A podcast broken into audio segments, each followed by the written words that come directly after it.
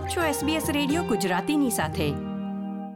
Covid nineteen મહામારી બાદ પ્રથમ વખત ભારત સરકારે આંતરરાષ્ટ્રીય મુસાફરોને રાહત આપવાનો નિર્ણય લીધો ચૌદમી ફેબ્રુઆરી બે હજાર બાવીસથી હવે નક્કી કરવામાં આવેલા બ્યાસી દેશમાંથી ભારત આગમન કરતા મુસાફરો તેમની કોવિડ નાઇન્ટીન પ્રતિરોધક રસીનું પ્રમાણપત્ર દર્શાવી શકશે.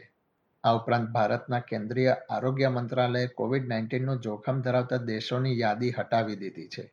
અને કોવિડ નાઇન્ટીન પ્રતિરોધક રસીનું પ્રમાણપત્ર દર્શાવીને પ્રવેશ કરી શકાય તે દેશોની યાદી જાહેર કરી છે, જેમાં બ્યાસી દેશોનો સમાવેશ કરવામાં આવ્યો છે.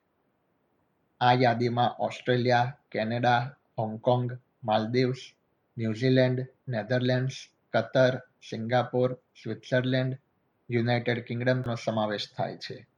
આ ઉપરાંત ભારતમાં ઉત્તરાયણ બાદ ફરજિયાત સાત દિવસના હોમ ક્વોરન્ટીન અને આઠમા દિવસે કોવિડ નાઇન્ટીન ટેસ્ટની જરૂરિયાતને પણ ચૌદમી ફેબ્રુઆરીથી રદ કરવામાં આવશે.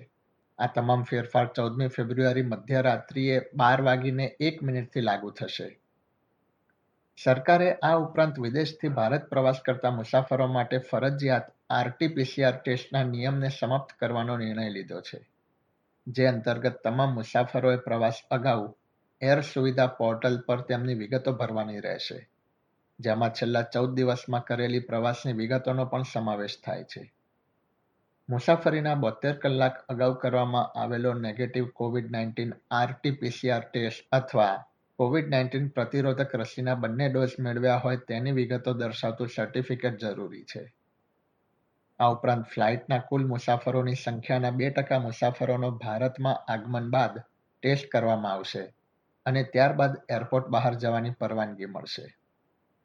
ભારત આગમન કરતા તમામ મુસાફરોએ આગમન બાદ ચૌદ દિવસ સુધી તેમના લક્ષણો તપાસવા પડશે. જો કોવિડ નાઇન્ટીનના લક્ષણ દેખાય તો તાત્કાલિક સેલ્ફ આઇસોલેટ થવું તેમ ભારત સરકારે જણાવ્યું છે. આ પ્રકારની વધુ માહિતી મેળવવા માંગો છો? અમને સાંભળી શકશો Apple podcast Google podcast Spotify કે જ્યાં પણ તમે તમારા પોડકાસ્ટ મેળવતા હોવ.